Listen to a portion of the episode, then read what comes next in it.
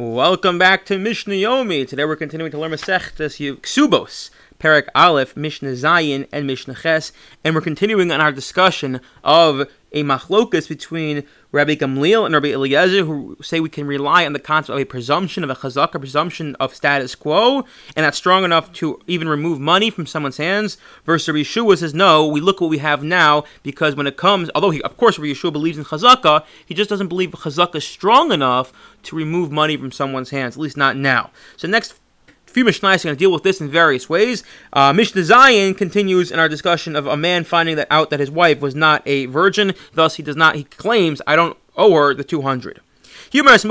She says, "Yeah, you know why? Because I was injured. I was struck by wood. That's why."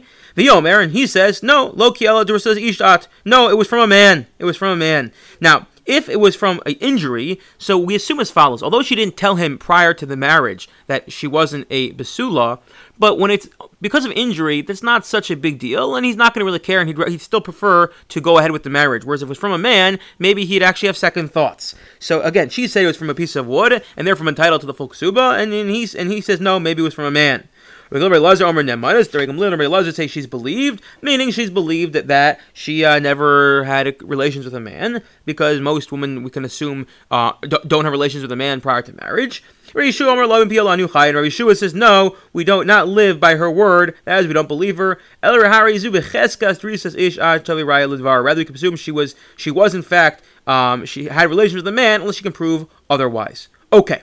Mishnah Ches. Mishnah Ches is important. We're going to continue on the discussion about Chazaka and all that. It's a very similar discussion, but rather than talking about her status as um, whether she's a Basula or Ba'ula, we're going to discuss as follows. The Allah is, and this has come up many times, especially in Yevamos, a Kohen is not allowed to marry certain women, namely women who um, who had relations with a chalal, with a mamzer, with a close relative, with people who are forbidden to her, that invalidates her to marry a Kohen this is such a strict prohibition that Chazal came along and even prohibited a woman who has seclusion with one of these forbidden men, lest uh, we be concerned, or because we are concerned, maybe she in fact had relations with them that disqualified her from marrying the Kohen.